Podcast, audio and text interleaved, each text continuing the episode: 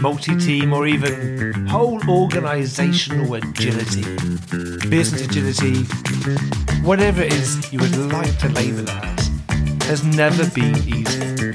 And there has been a huge number of frameworks over the years that have come and gone. Some have stood the test of time, others haven't. But all of them, well, let's say all of them, most of them, have had pretty good, strong values at their core. The Less Matters podcast is here for more than just less stuff. This podcast exists to help you get to grips with multiple team agile, to help you get to grips with how to scale, or even just how to be a better agilist and agile leader yourself. To accelerate your performance and the performance of those around you, here at Less Matters, we are going to be having lots of chats with people that maybe have never even heard of Less before, but have brilliant, informative, valuable things to share with all of us. So, here we go. Without any further ado, let's get on to this week's Less Natter. Hello and welcome to another Less Matters podcast episode. Today we are here for the third time with the wonderful Magnus. Magnus and I have been having many conversations over the last couple of episodes relating to a vast array of different things. Uh, none of the things really that we had intended to talk about, but that's the uh, that's the beauty of these things, right? So. Uh, we've been talking about empathy. We've been talking about neuroscience. We've been talking about agile transformation. We've been talking about the role of managers and the transition from role of manager to team member and scrum master. And for today, to pick up on some of this thread, we're going to talk about something change related, like human change related. So when I was talking to a great person called Rowan Bunning for a Less Matters interview, which will be coming out around now. It should be, so do take a look through. And if not, do subscribe so you make sure you do catch it. And Rowan explained that in his experience, he's often found that organizations have been playing a certain game in a certain way for a period of time. And then they decide that they would like to embrace anything and everything lean, agile, or less, whatever it may be.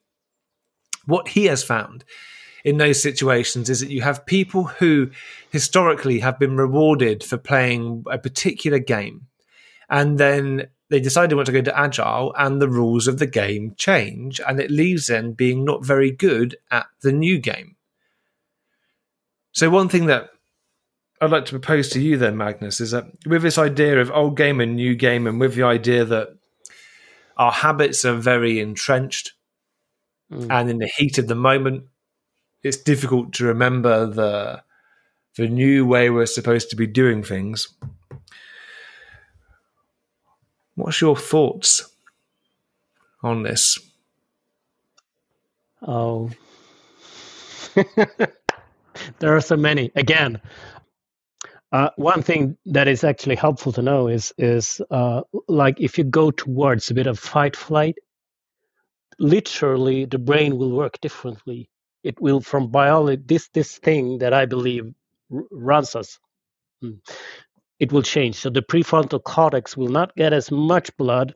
Instead it will go more to the flight fight instincts of the body. What that means is that it's it's not like you have forgotten uh, uh, the new things you should do. It's like you have never known them. You will instinctively return to something. And and I guess many modern organizations are experiencing a lot of stress and pressure right now. That's of course a bit anecdotal, but that's what I hear lot. Pace is picking up all the time. And so if we're trying to practice a new habit, if there's a turbulence, a fire, we might revert, right? So what what do we want to do to prepare for that? Because it's guaranteed to happen. You know, great organizations are prepared. How could one prepare, Magnus? Well, uh, uh, when I've tried to, you know, a habit is to pick up running, you know, and there are certain things you could do, or any exercise.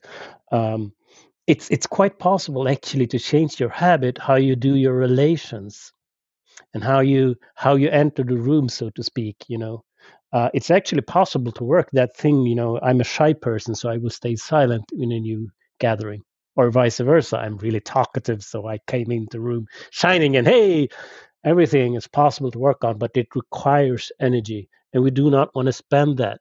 So we want to work in habit because it's less energy consumption. So, how do you prepare? I think you need to have a gameplay right? Let's let's try to imagine a gameplay like like in any football team or sports arena i imagine they they do a well anyone that knows this for better than me but i imagine they they drew a bit of, of drawing on a whiteboard or something and they have a walkthrough but then they practice a lot.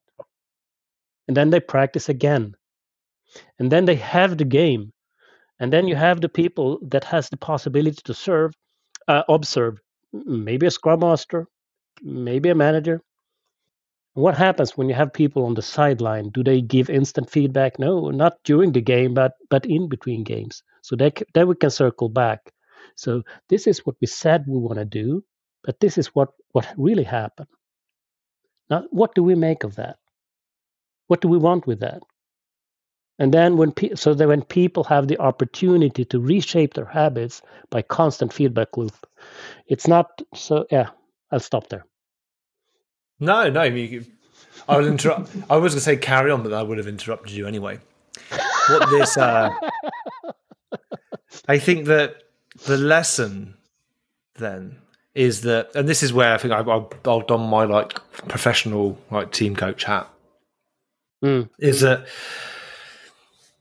there is first of all you've got a situation where you've got uh, in the moment and in between. Mm-hmm.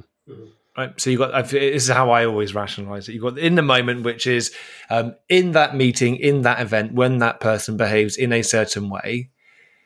What contract is there between the team and that person, or mm-hmm. the team members, or between you as a scrum master or coach mm-hmm. to interrupt in the moment versus parking it and then taking that feedback to the in between? Now, if you haven't contracted yeah. with an individual, and let's say this is a an individual you're a team coach and you have been fortunate enough to be involved in some kind of business or business as usual observation. So not a workshop or an event which, which has been constructed in order to let them get them to achieve a certain goal, but something which is just how they're going to how they work on a daily basis.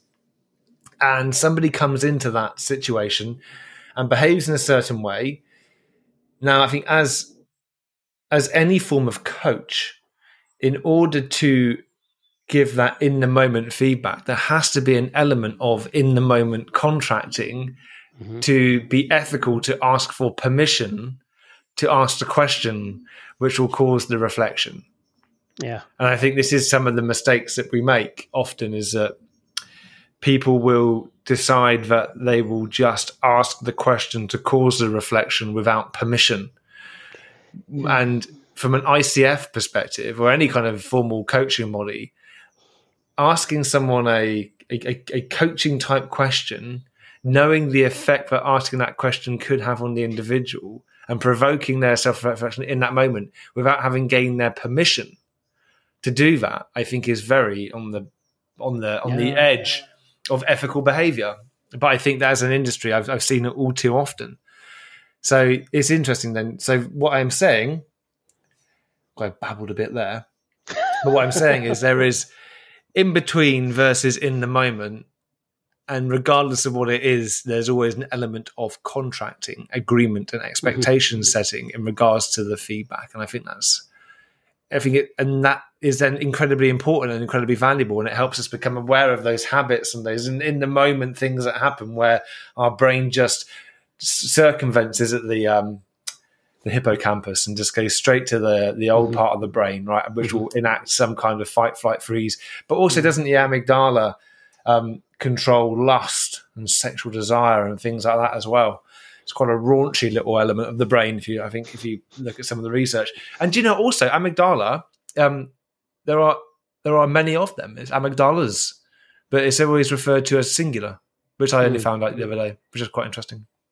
But when our brain does then reroute and we then go back to the old known habits, having somebody who is able to make us aware of that in a way which we are happy to receive and do something with is incredibly beneficial because if that person isn't expecting it and isn't ready to receive it, then anything you say, I doubt is going to make blood rush to their hippocampus and all of a sudden start, oh no, do you know what? Thank you for just making me look like a complete fool.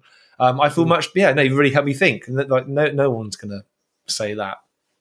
Yeah, yeah, exactly. exactly. In the wrong moment, uh, uh, that kind of question or feedback, even if you try to offer it, it's like, um, it might be perceived as something that is is like an attack on the ego or the behavior, which might lead into defense protective patterns, which actually shuts that part of the brain that needs to listen. It will be shut down.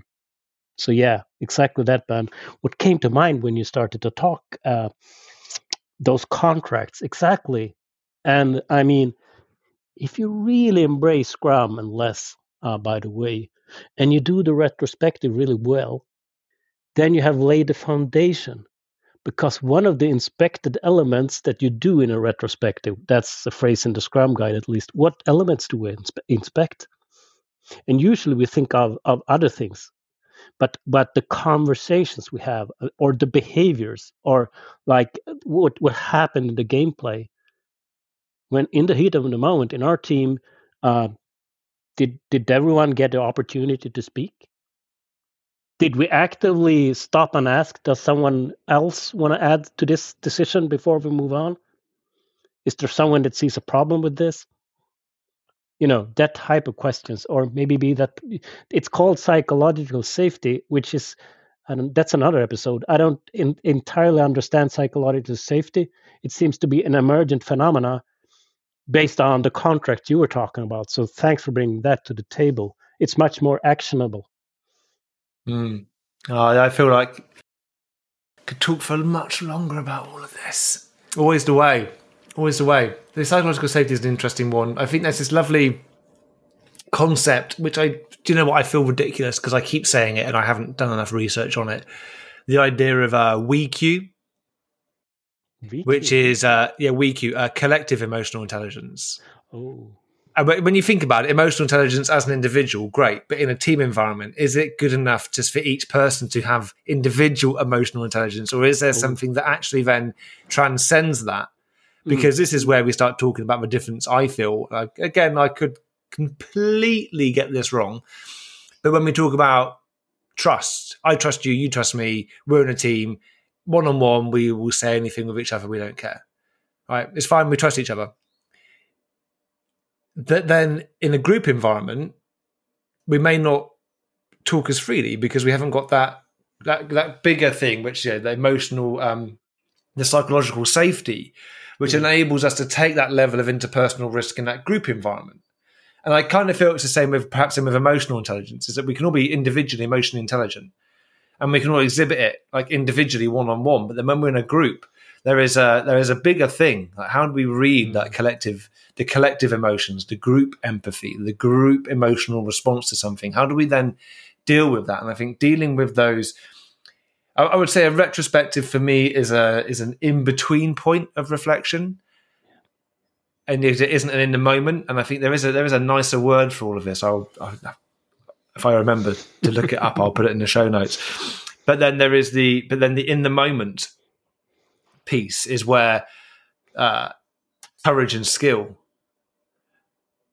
have to be present in equal amounts to traverse that in the moment mm, mm. tense situation well. Because if you were lacking either, then you you're just relying on luck and I, I believe that we are both lucky people, Magnus, because we found each other on this planet. But I perhaps don't think that all of us are.